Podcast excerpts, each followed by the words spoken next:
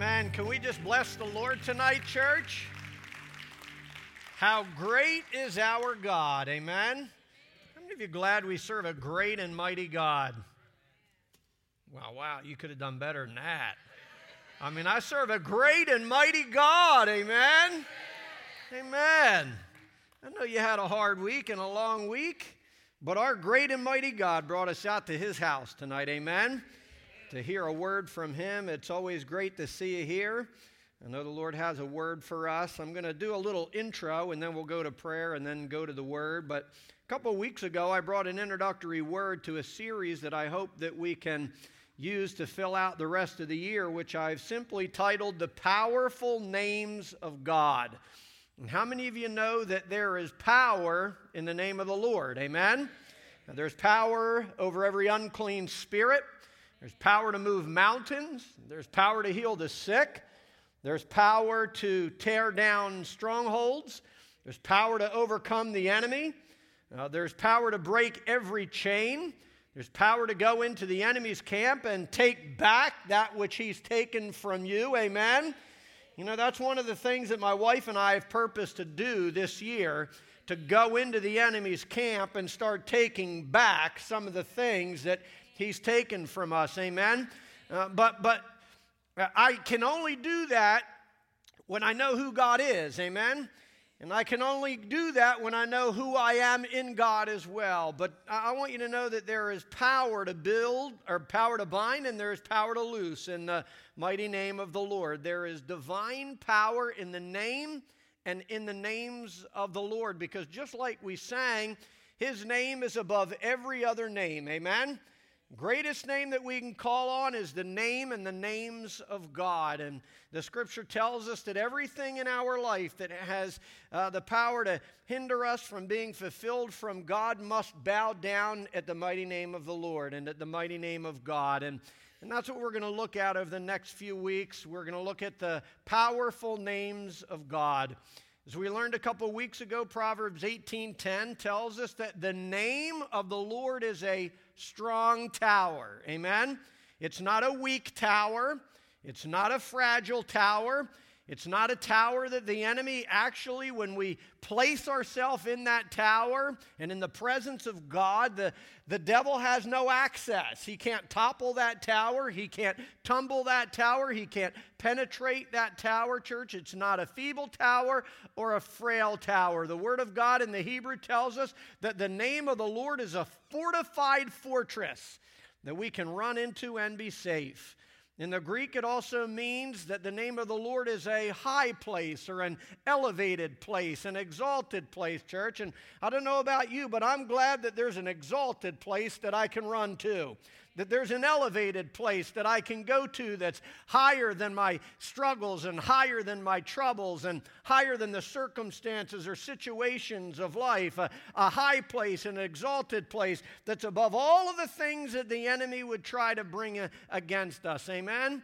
You see, the reality is when we begin to call on the name of the Lord, we can be seated in heavenly places. When we begin to trust in the name of God and the, the names of God, which are the character and the, and the attributes of God, we can find ourselves seated in heavenly places, which are exalted places above all of the circumstances and situations of our life. Amen? There's a place that we can run to and be safe when we're afraid, when we're lonely when we're suffering lack, when we're sick, when we're overcome, when we're troubled or tested, when we're lost, when we're wounded, when we're tempted, even. The Bible says that there is a place that we can run to and be safe. Amen?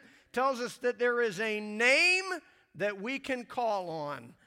In Psalm 116, 4, David said, Then I called on the name of the Lord and said, Save me, save me. And he heard me and answered my cry. How many of you glad that we have a God that hears our cries? Amen. When we call on his name, he hears us call. And the Bible says that He answers us. So before I pray, I want you to know that there is a name that we can call on in every time of need that we face in life. There's a name that we can call on in every circumstance and situation that we might find ourselves in life. There's a name that we can call on when we need help. Amen. And we learned that name. It was Jehovah Ezer, the God that helps us. When we find ourselves in need of healing or in need of provision or in need of peace or in need of forgiveness or in need of hope, and I can go on and on and on, Scripture reveals to us that there is a name that we can call on. And when we call on that name, when we call on that attribute of God, God hears us and God replies and responds in the like. When we call on Jehovah Rapha for healing, he responds by offering us healing. Amen? When we call on Jehovah Ezer for help, he responds by offering us help. And that's what we're going to learn in this series that we go through over the next few weeks. We're going to look at the powerful names of God, the names that we can call on, the names that we can count on, and the names that we can trust in. You see, you can't always call on my name. I'm not always going to be there to answer. Can't always call on Pastor Darrell. He's not always going to, but there is a name that we can always call on, always count on, and always trust in. Amen? And that's what we're going to look at. Tonight we're going to start with Elohim because it's his first name. Because it's the first name that he used when he introduced himself to the whole world. And that's what we're going to look at tonight. We're going to look at Elohim. But before we go there, let's go to the Lord in prayer. Amen? Just ask that he be with us. So, Heavenly Father, we thank you that you are in this place. We thank you that you have a word for us, a truth for us, a revelation for us, God, that will draw us closer to you that will help give us a better understanding of you, that can better empower us, Father God, to, to have a deeper, more intimate personal relationship with you, to understand the power that you have, the, the attributes you have, the character that you have, Father God, that will help us, Father God, through life's journey and through life's path, through all the, the struggles and the troubles that we might encounter in life. Help us to realize tonight that there is always a name that we can call on, God name that's higher than every other name. We thank you, Father God, for those that have come tonight, and I pray as always that your anointing would be upon me and upon your people, God. That you would touch my mind, that you would touch my mouth, my words, my tongue. God, that you would touch my body. Give me the strength that I need tonight, Father God. Arrest every part of what I do and bring it under your control and the authority of your Holy Spirit. I pray the same for your people tonight, God, that there would be no disruptions, God, in their mind or in their thoughts, oh God. That you would give them a spirit of understanding that they might receive what you're speaking into their lives tonight, God. We praise you for the opportunity to hear from you tonight. We're careful to give you all the praise and glory. And everyone said, Amen. When you are introduced to someone, what is typically the first thing that you learn about them? Their name. It's their name, especially their first name.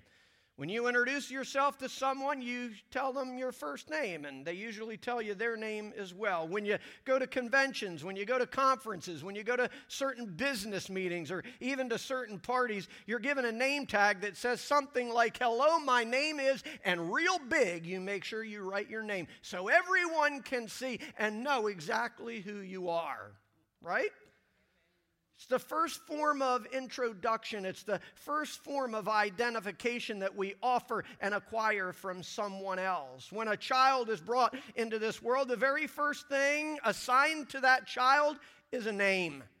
The child may have sizes, they might have weights, they might have measurements and footprints and handprints on the birth certificate, but the most important identity of all and the distinguishing character of all is the child's name that has been assigned to them. Imagine a child or you going through life without a name, with no name on the, on the birth certificate. Well, I'm nobody. Well, that's what, you know, that's what the devil wants you to be as a nobody, but God's given us a name, amen? But the reality is, in the same way, according to Scripture, God Himself is identified by His names as well.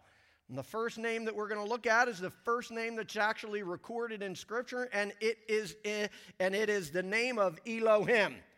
The very first time that we're introduced to God, we're introduced to Him by name, and His name in the Hebrew is Elohim. And there's four characteristics or traits of this word Elohim. I doubt I'll get to all of them.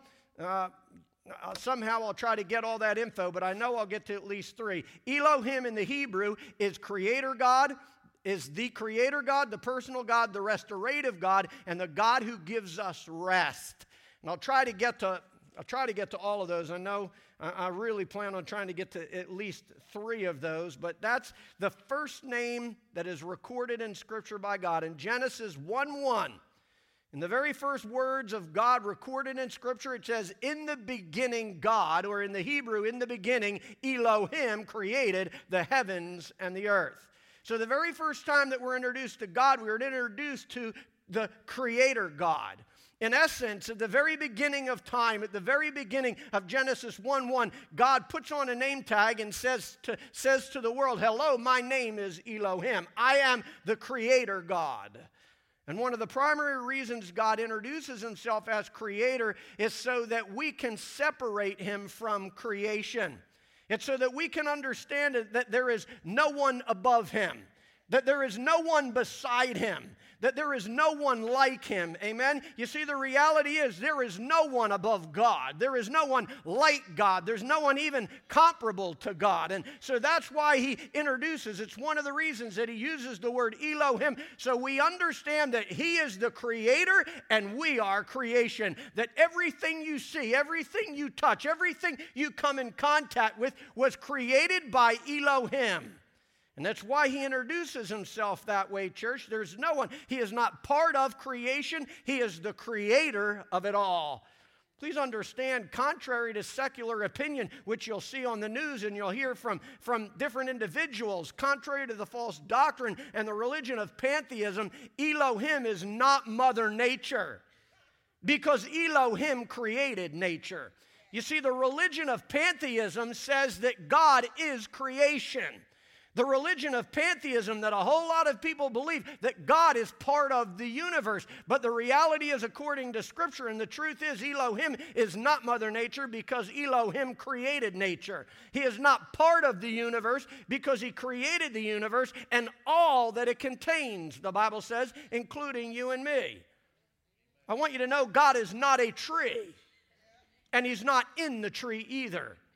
He is not a river and he's not in the river. He's not a butterfly nor in the butterfly. He is not a flower covered field. He's not the wind or the rain or even the air that we breathe. He is the creator of them all. Pantheism tells you that he is in all of those things. The only thing God is in is in you and me when we receive his spirit into our life. He is not equal to creation. He is not amalgamated into creation. He is not part of creation. He is the creator of every everything, the Bible says. And it's the first thing, it's the first name and character and attribute that he uses to, to distinguish, him, distinguish himself to the world. He is our creator, and it's why we worship him. The birds sing because God created them. The crickets chirp because God created them. The flowers bloom and, and, and, and, and the trees of the field clap their hands because God created them. We worship Him because He is our creator. Amen? God introduced Himself as Elohim so we could know from the beginning that none of this was an accident. That nothing that you see in this world, that you and I, that, that creation was not an accident, that it was not some cosmic collision in the sky, that it was not mere happenstance or by coincidence, that all of these things just came into being. You see, the reality is there's individuals in this world that believe, boy, it was just a big old bang. It was just by coincidence and, and right timing that, that this all of what we see and all of what we are part of just came into being. But the Word of God tells us differently. It says, In the beginning, Elohim purposely created the heavens and the earth.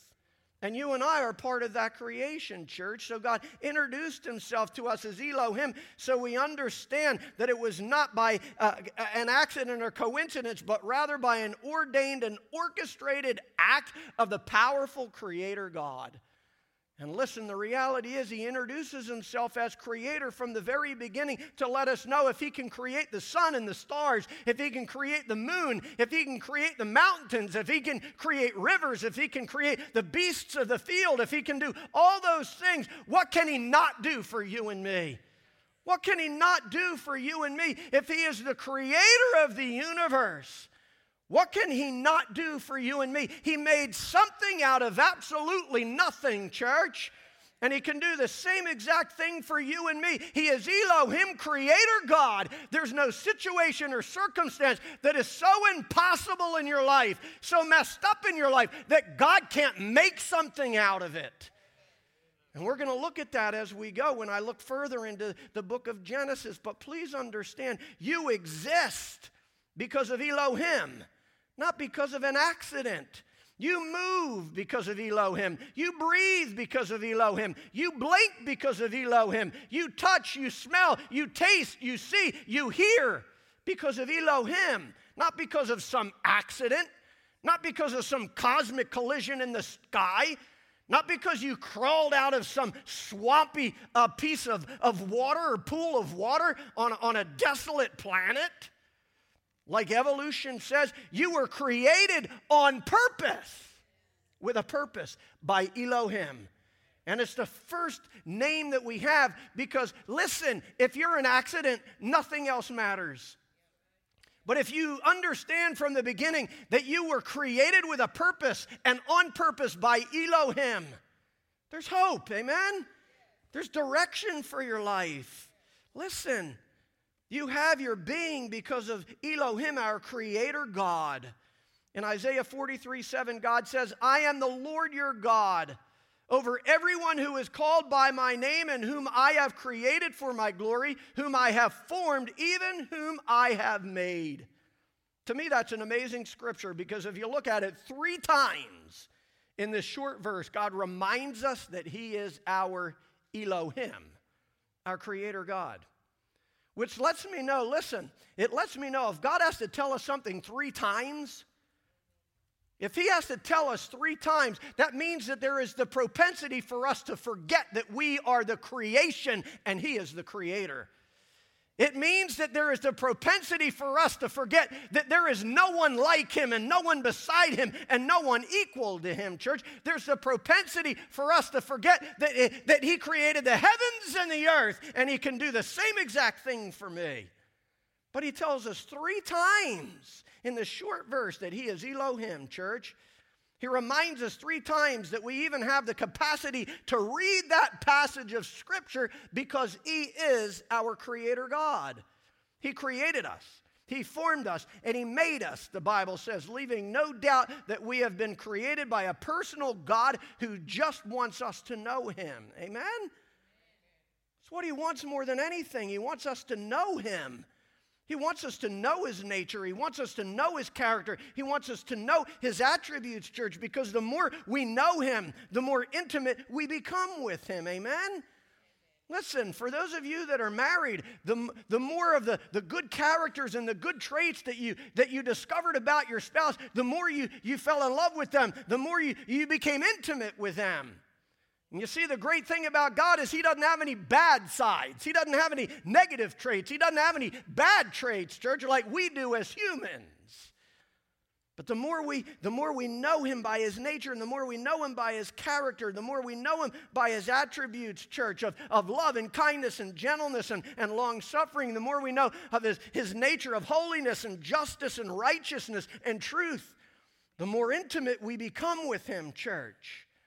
The more intimate we become with Him, the deeper that relationship becomes, and, and the more of His power is, is made manifest in our life, church. Listen, if you want the power of God manifest in your life, get intimate with God.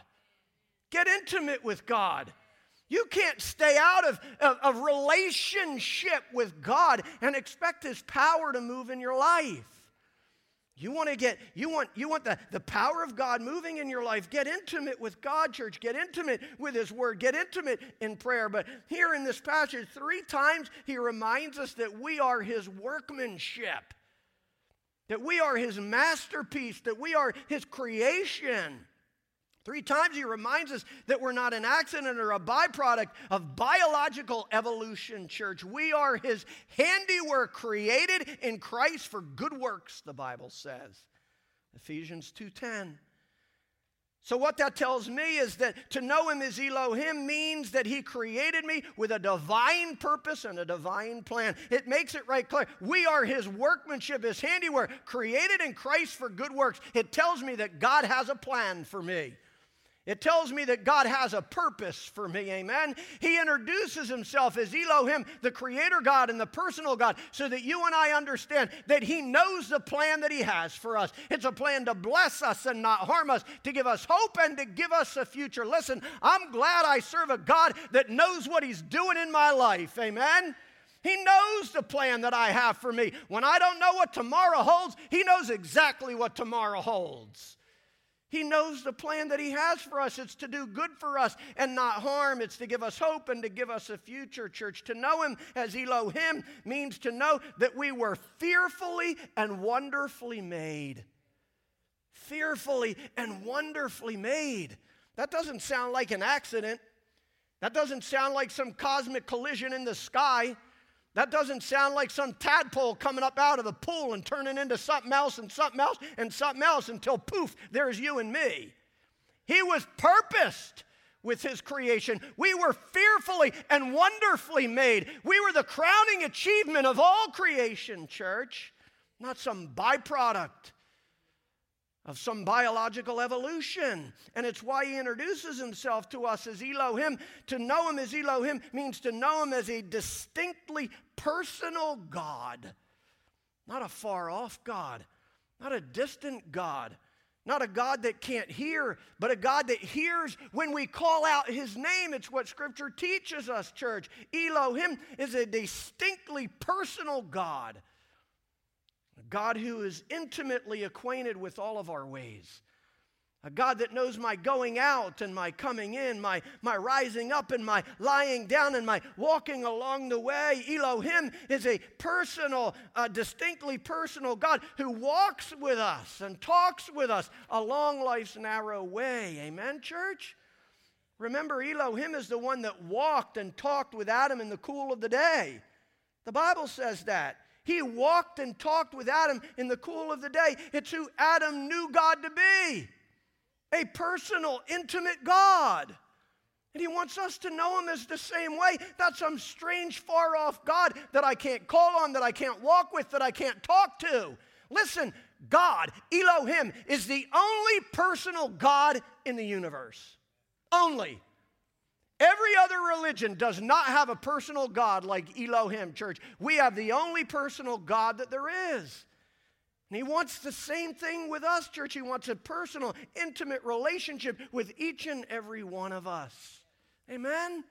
So, so far we learned that, that Elohim is the only creator God. Elohim is the only personal God. And Elohim is the only restorative God as well. And I don't want to lose you here, but I want to give you a revelation and I want to give you some truth. So you might have to put on your thinking caps and you might have to ponder this for a little bit. But in Genesis 1 1, it says, In the beginning, Elohim created the heavens and the earth. So in verse 1, here we are introduced, or, or here he is revealed as the creator God. But something else is revealed about Elohim in verse 2 that has just as much impact in our lives and just as much power and meaning in our lives as verse 1. And it's the fact that Elohim is restorer as well as creator. How many of you glad our God is a restorer? Amen? He's a rebuilder, the Bible says, of broken walls and lives. But in verse 2, it says this it says, Now the earth was formless and void and darkness was over the surface of the deep, but the Spirit of God was hovering over the surface of the waters. And the Hebrew phrase for formless and void is tohu wabohu. I don't know if I wrote that up there or not.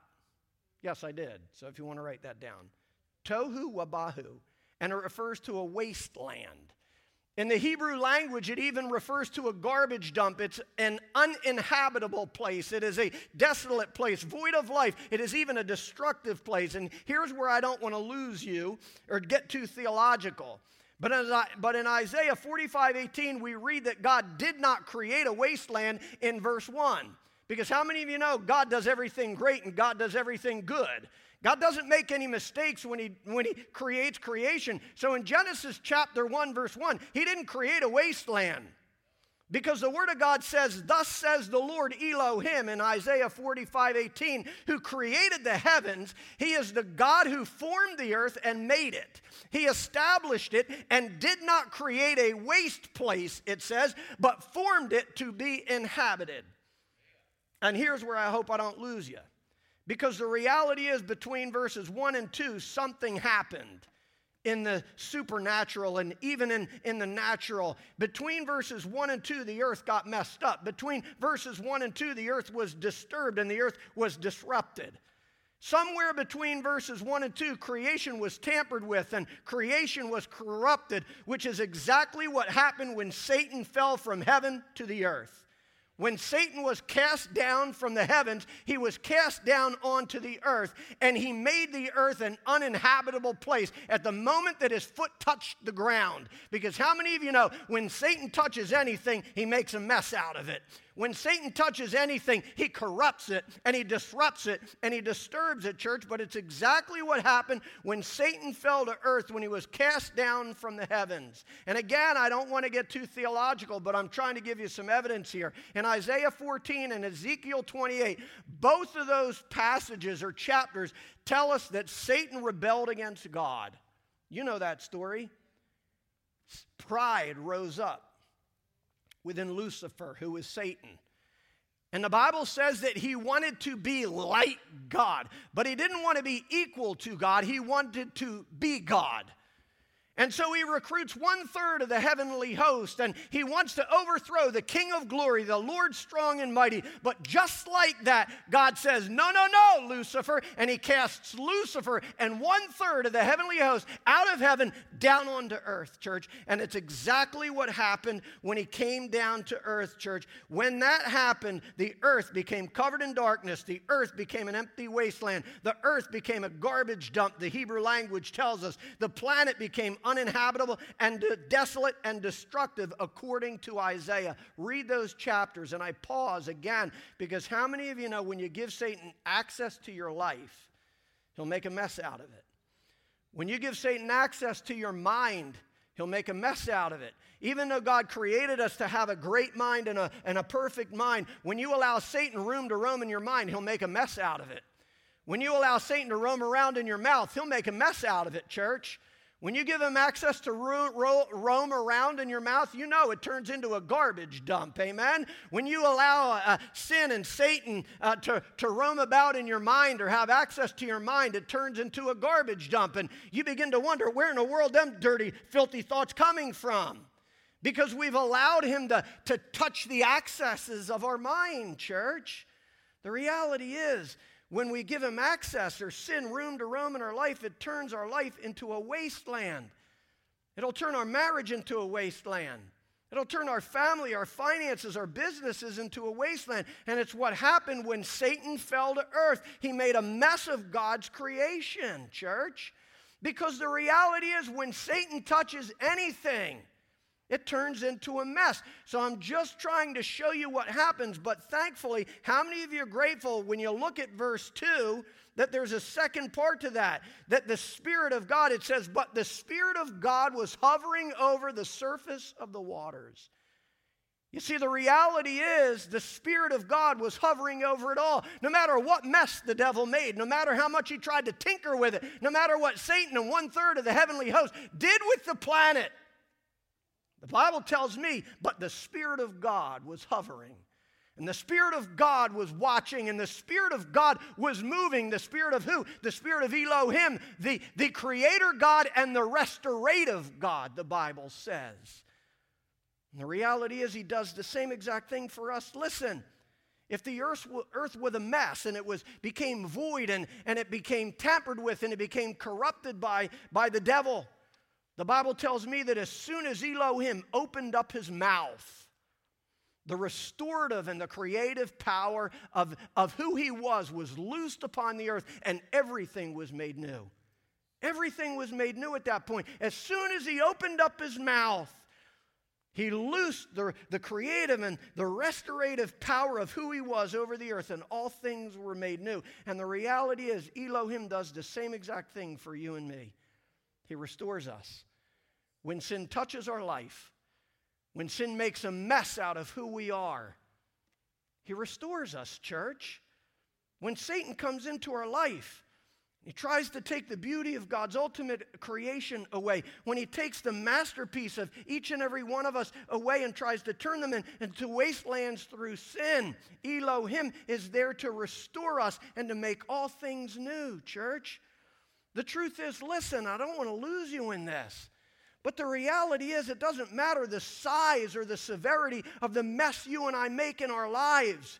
It doesn't matter about the size or the severity of the mess that we might find ourselves in, church. The Word of God tells me that the Spirit of Elohim keeps hovering.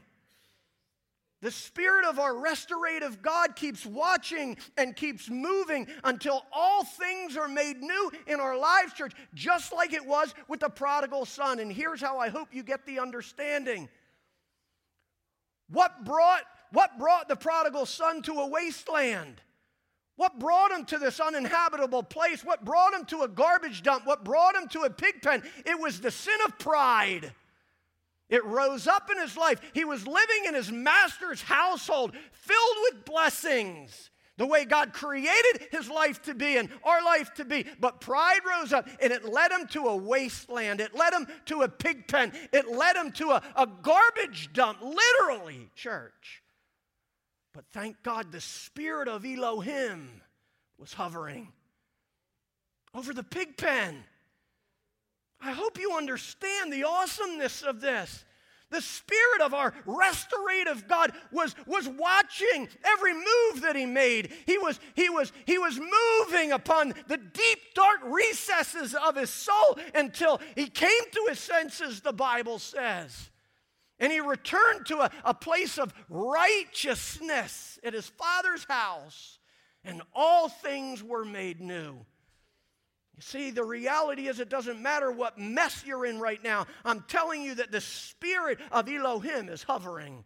And the spirit of Elohim is watching, and the spirit of Elohim is moving even when we can't see him moving.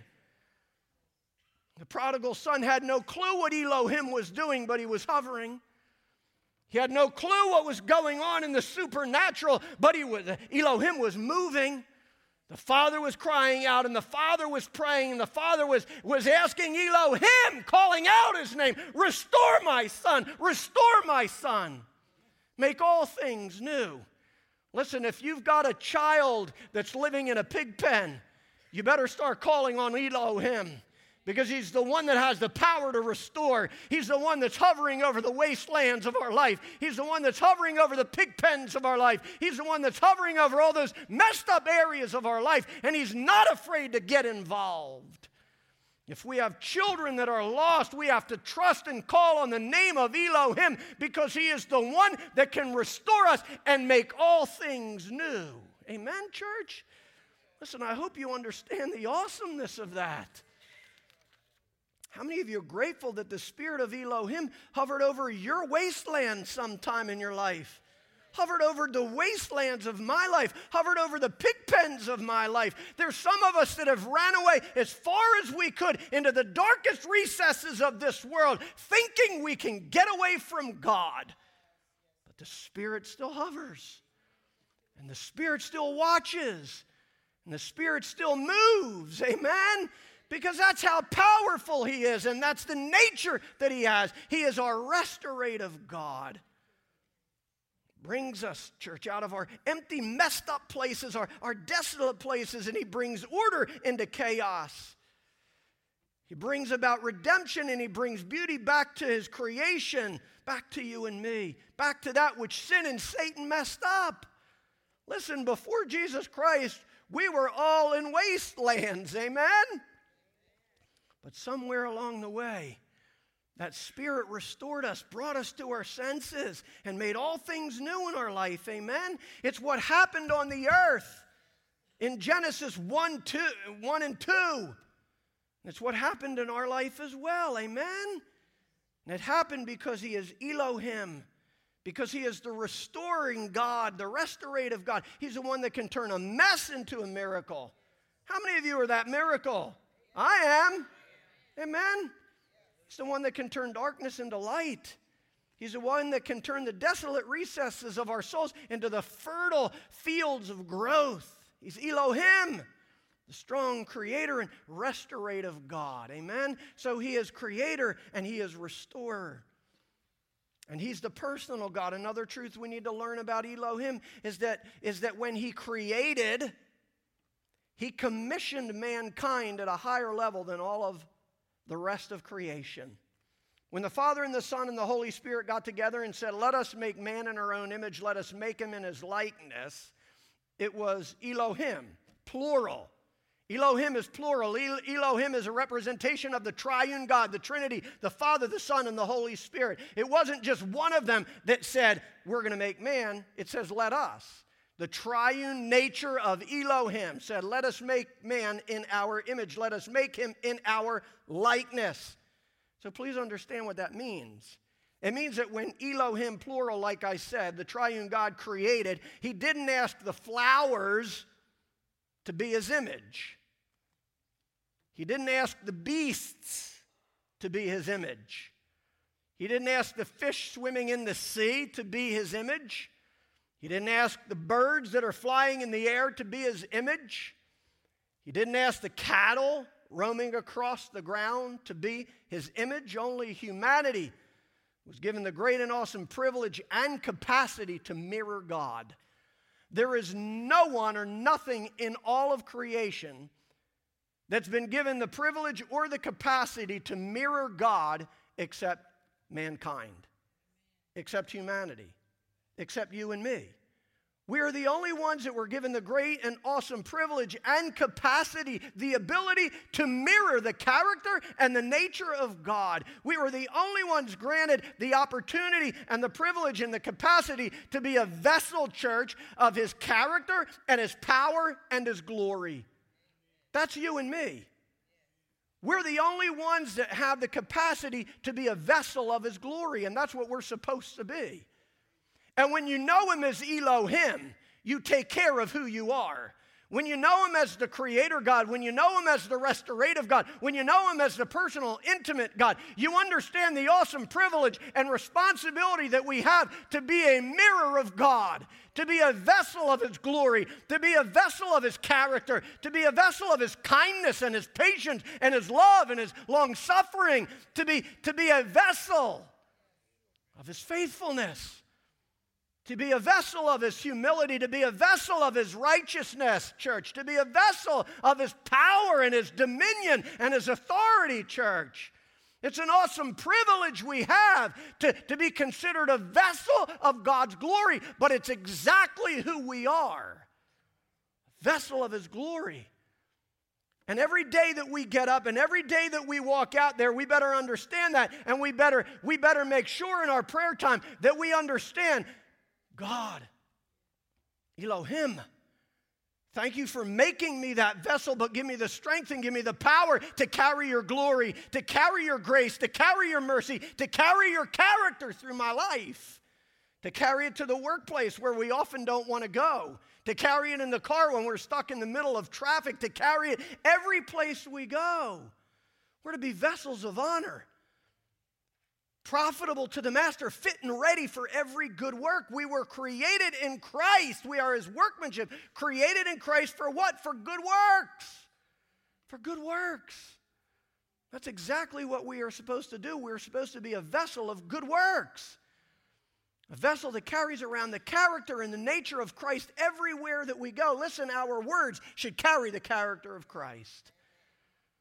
Our mind should carry the character of Christ. But my whole point is simply this when we begin to understand that name, the nature that's attached to it, and the characteristic that's attached to it, and the attributes that are attached to it, church, it just changes who we are. Amen? Listen, other, every other creation can testify of God's majesty. I said it earlier. The birds that sing, the flowers that bloom, the trees of the field that clap their hands, the crickets that chirp, the thunder that roars, they can all testify of God's greatness and testify of His glory and testify of His majesty, church. The stars that twinkle, the rain that pours, the sun that shines, the moon that glows, they can all testify. That's it. They can testify of God's greatness and testify of God's majesty and testify of, of his, his wonder, church. But only mankind can mirror him. Only you and I can carry his image. Only you and I have been stamped with his image and stamped with his likeness. Listen, in the beginning, God created the heavens and the earth, but it says, He said, Let us make man in our image. Let us make him in his likeness. And when we were created, guess what He stamped us with? He stamped us with his likeness, stamped us with his image. He stamped us with his nature and his character, and he made us vessels to carry his glory. No other creation can do that. No other creation can carry the glory of God within them, or the nature of God, or the attributes of God, or the dominion of God, or the authority of God within them. It's only you and me, only mankind can mirror Him, church. We're stamped with His image, and when you and I become personally and intimately acquainted with Him, with Elohim, your life will change, your choices will change, your decisions will change, your thoughts will change. Amen? When we can grab hold of the fact that the, the mighty ones of heaven, the triune God, uh, the, that, that Elohim fashioned us and formed us and made us, when we understand that we are his workmanship, created by God with a plan and our purpose, we will live our lives differently. When we allow what we've heard so far this evening to sink down into the recesses of our soul, it'll change the choices we make. It'll change the speech. It'll change our thoughts. It'll change our behavior. It'll change how we carry ourselves and what we carry as well. Because He's Elohim. Listen as I wind this down. The very first time God opened His mouth in Scripture, the very first time Elohim spoke, spoke, creation came into existence. He spoke, the Bible says, and darkness became light. He spoke, and the waters of the universe separated. He spoke, and dry ground appeared. He spoke, and vegetation and seed bearing plants began to appear. He spoke, and there was night and day. He spoke, and a moon and a sun were created. Elohim opened his mouth, and all of creation sprang forth out of nothing from a desolate, uninhabitable wasteland. He spoke, and fish filled the sea like a giant aquarium. He spoke, and birds filled the air. He spoke, and livestock began to wander across the earth. And so it was, the Bible says, and it was good, very good, because of Elohim, our Creator. Because how many of you know everything God does is good? Amen? It's not just good, it's very good. That's what He says, very good. Especially after He created us. It said it was very good. It was good, but it wasn't good enough. Because until the point that He created us, there was no one to carry His likeness, there was no one to be a vessel. There was no one to carry or move forth with his authority and his dominion, but as soon as he stamped us, it was very good, the Bible says. And you see, the reality is it's very good when you're out there being his likeness. Far too often, we're like the birds. Far too often, we're like the cattle. Far too often, we're like every other part of creation. All we do is testify. Ba, ba, ba, ba, ba, ba. All we do is talk, but we don't live. All we do is talk, but we don't carry. The reality is, we were commissioned to be vessels of God's glory.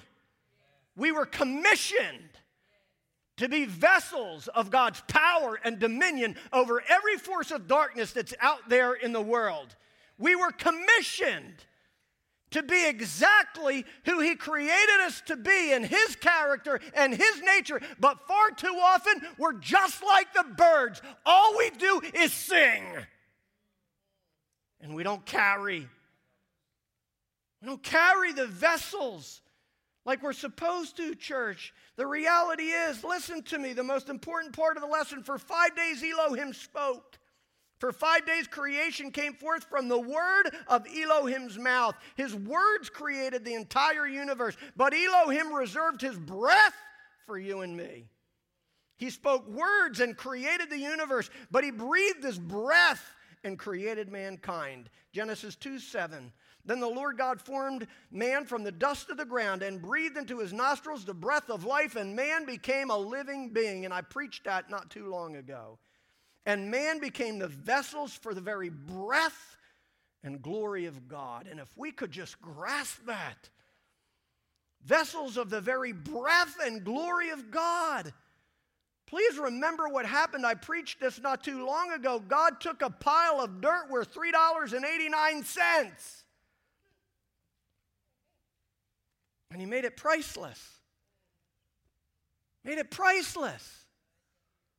He made it wonderful. He made it awesome. He made it amazing. He made it into a masterpiece, the Word of God tells us, church. And I want you to know tonight that no matter what you look like, no matter what you sound like, no matter if your face is freckled or fine, no matter if you're tall or short or wide or skinny, no matter if you're 12 or, or 82, church, no matter the color of your eyes or the color of your hair or the color of your skin, the Spirit of Elohim wants you to know that you were fearfully and wonderfully made. Fearfully and wonderfully made. You were not an accident, you were an orchestrated act of Elohim, the Creator God. And He created you for a divine purpose to be a vessel of His glory and a vessel of His honor. And I don't care who you are, every morning when you look in the mirror and you don't do it in an arrogant way and you don't do it in a prideful way, you look at whoever you are in that mirror and you say, Thank you, Elohim that what I see was fearfully and wonderfully made. I thank you that you have turned me into a vessel of honor, that you have turned me into a vessel of your glory, that you have stamped upon me your image and your likeness. No matter what this world might say, I know that Elohim, through him, I was fearfully and wonderfully made. Fearfully. Amen, church? Amen. You were fashioned and formed you were given life by the strong and mighty Creator Elohim, and He wants nothing more than to have a personal, intimate relationship with His creation, with you and me. Amen? I was going to stop there, but it, I still have a couple minutes. Can I keep going? Because I want to do the, the God who gives us rest, and I'll be able to finish. How many of you are grateful for Elohim? The Creator God, the personal God, the restorative God but He's also the God who gives us rest. And I didn't think that I'd have the time to do this, so I'm just going to cover it real quick. But it tells us that on the seventh day after He created man, and stamped us with His image, and said it was very good, the Bible says on the seventh day He rested. His work was done. He rested in His completed work. He looked at it all and said, It's very good. And He rested in his completed work. How many of you know there was nothing left undone at the end of day six? There wasn't another tree that he had to plant. There was not another cow that he had to give birth to. There's not another, not another bird he had to throw up into the sky or a, a, fish he had to throw into the sea. There wasn't another river that had to be dug out. There wasn't another mountain that had to be molded. He finished what he did started. And he, he rested in that completed work. And I hope you understand where I'm going with this. We too can rest in the completed work of Elohim in our life. We can rest in the fact that He is Creator. We can rest in the fact that He's our personal God, not a far off God. We can rest in the fact that He's a restorative God and that He hovers over every mess that I find myself in. We can rest in the fact that no matter where I'm at, He's hovering and moving and watching. Amen? And that his goal and desire is to make all things new and to bring us to where we need to be, we can rest in the fact that, that, that the work has been done. And what's it been done through? It's been done through Jesus Christ. 2,000 years ago on Calvary's cross, even Jesus himself, part of the Trinity, part of the triune God, some of the last words Jesus spoke when he was hanging on Calvary's cross was what? It is finished. Finished. There was nothing else he had to do to, to acquire our righteousness. Nothing he had to do in order to re- reconnect us with the Father. Nothing else that he had to do to, to, to wash away our sins. Nothing else he had to do to give us access to the Father. Nothing else he had to do to restore us. He said, It's finished, church. And, the, and here's what I'm, I'm trying to tell you that Elohim is that restorative God. And we can rest in the fact that it's finished. That, that when we go through life and we're, we're going through the struggles and we're going through the difficulties, we can rest in the fact that He's made a way. Amen? He's made a way through Jesus Christ. We can rest in the fact that there is a name that we can call on in the middle of every circumstance and situation we might be facing. Listen, when I'm sick and going through, we can find rest in the fact that He's Jehovah Rapha, the one that heals us. When I need help, I can rest in the fact that He is Jehovah Ezer, the one that helps me. You understand what I'm saying, church? Jesus said, Come unto me, all who are weary and heavy laden, and I will give you what? I give you rest. He couldn't give us that if he wasn't Elohim. He couldn't give us that if he was not Creator God, the only Creator God, the only personal God, the only restorative God, and the only God that gives us rest. Look at all of the other religions of the world, and you can't find rest in any of them because it's all on works. It's all on works. Man. But Jesus completed the work. Amen? Jesus completed the work. That's why we can find rest. So, how many of you are thankful for rest? Amen? How many of you learned a little bit about Elohim this evening? How many of you want to have a deeper, more intimate relationship with Him? I'm going to ask that you stand to your feet, and here's how we're going to pray. There may be somebody here tonight that says, Man, I, am in a mess. Made a mess out of this or made a mess out of that. I've got a mess going on in my marriage or a mess going on in my business, and maybe it's not even because you did it. But there's, maybe there's a messy area in your life. I want you to know that right now, the Spirit is hovering. I want you to know that right now, the Spirit is moving. And the Spirit is watching.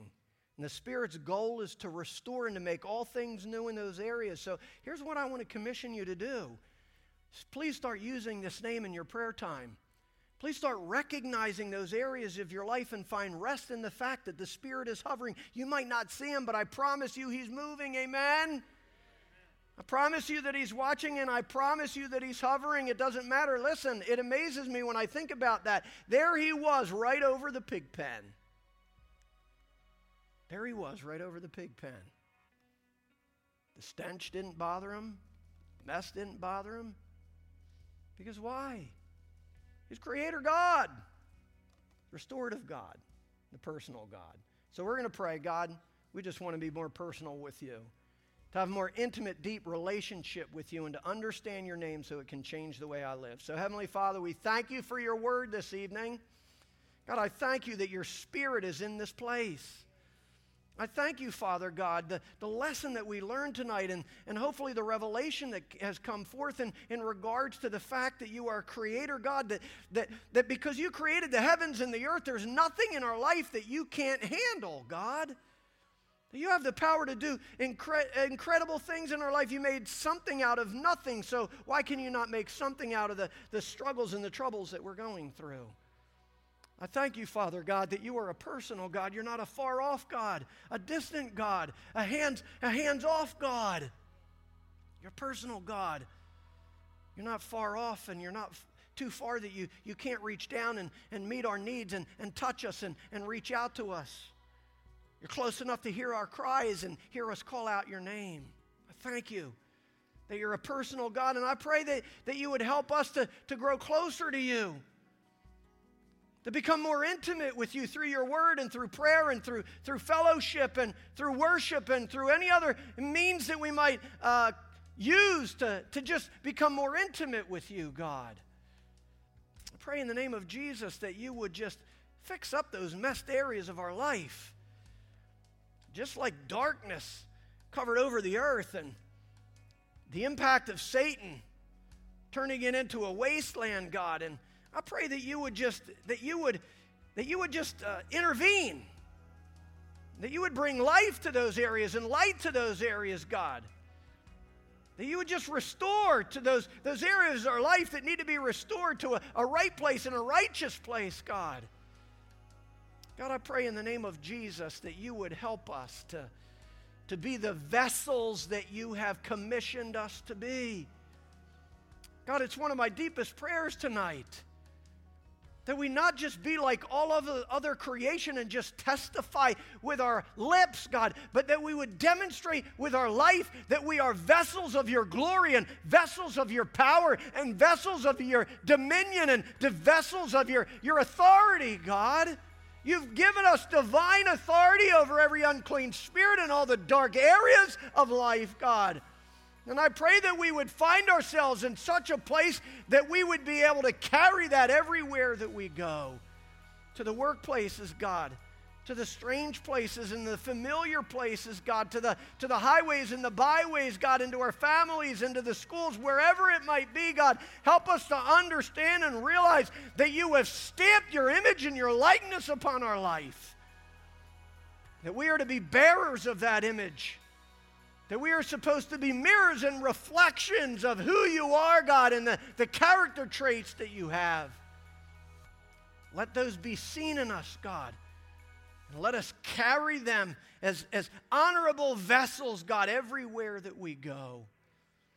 And God, for those of us tonight that are disturbed, for those of us that can't find rest in our mind, uh, rest for our bodies, rest in our spirits, rest in our marriage, Wherever it might be, God, where there seems to be chaos and confusion going on in our lives, help us to be still and know that you are God. That we might find rest for our souls. Help us to rest in the fact that it is finished. That we don't have to struggle in our own strengths and our own abilities and our own knowledge or wisdom or, or contacts or power or influences, God but to just rest in the fact that you rested because the work was done. Let us find rest in the fact that Jesus said it was finished and he did everything that he needed to reunite us with you, to bring us into right standing with you, God. Help us to understand your name, Elohim, better. So it would change our lives and change our speech and change our thinking and change our marriages and change our household and change our relationships. Most of all, that it would change our relationship with you, God, to be one that is more intimate and personal than it's ever been. God, we're careful to give you all the praise and all the glory for speaking into our lives tonight. We give you the praise for it in Jesus' name. And everyone said, Amen. Can we just bless him tonight, church? Thank you for your patience and let me finish that out. God bless you as you go. In Jesus' name.